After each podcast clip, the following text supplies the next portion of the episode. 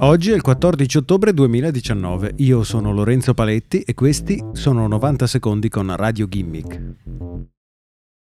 Nonostante la pubblica immagine che l'azienda ama dare di sé, Google potrebbe non essere così interessata a preservare l'ambiente. Un'indagine del Guardian infatti ha rivelato che Google sta attivamente finanziando una decina di organizzazioni che hanno messo in dubbio il cambiamento climatico e addirittura lottato contro l'introduzione di leggi atte a preservare l'ambiente e diminuire l'impatto dell'uomo sul clima.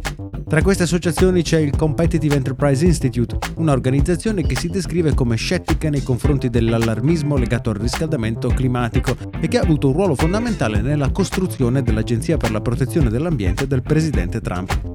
Sono molte le compagnie che vengono finanziate da Google e l'azienda ha fatto sapere che i propri fondi vengono dati ad associazioni che hanno i più diversi scopi. Quello che Google supporta con le sue donazioni sono solo le politiche legate alla tecnologia.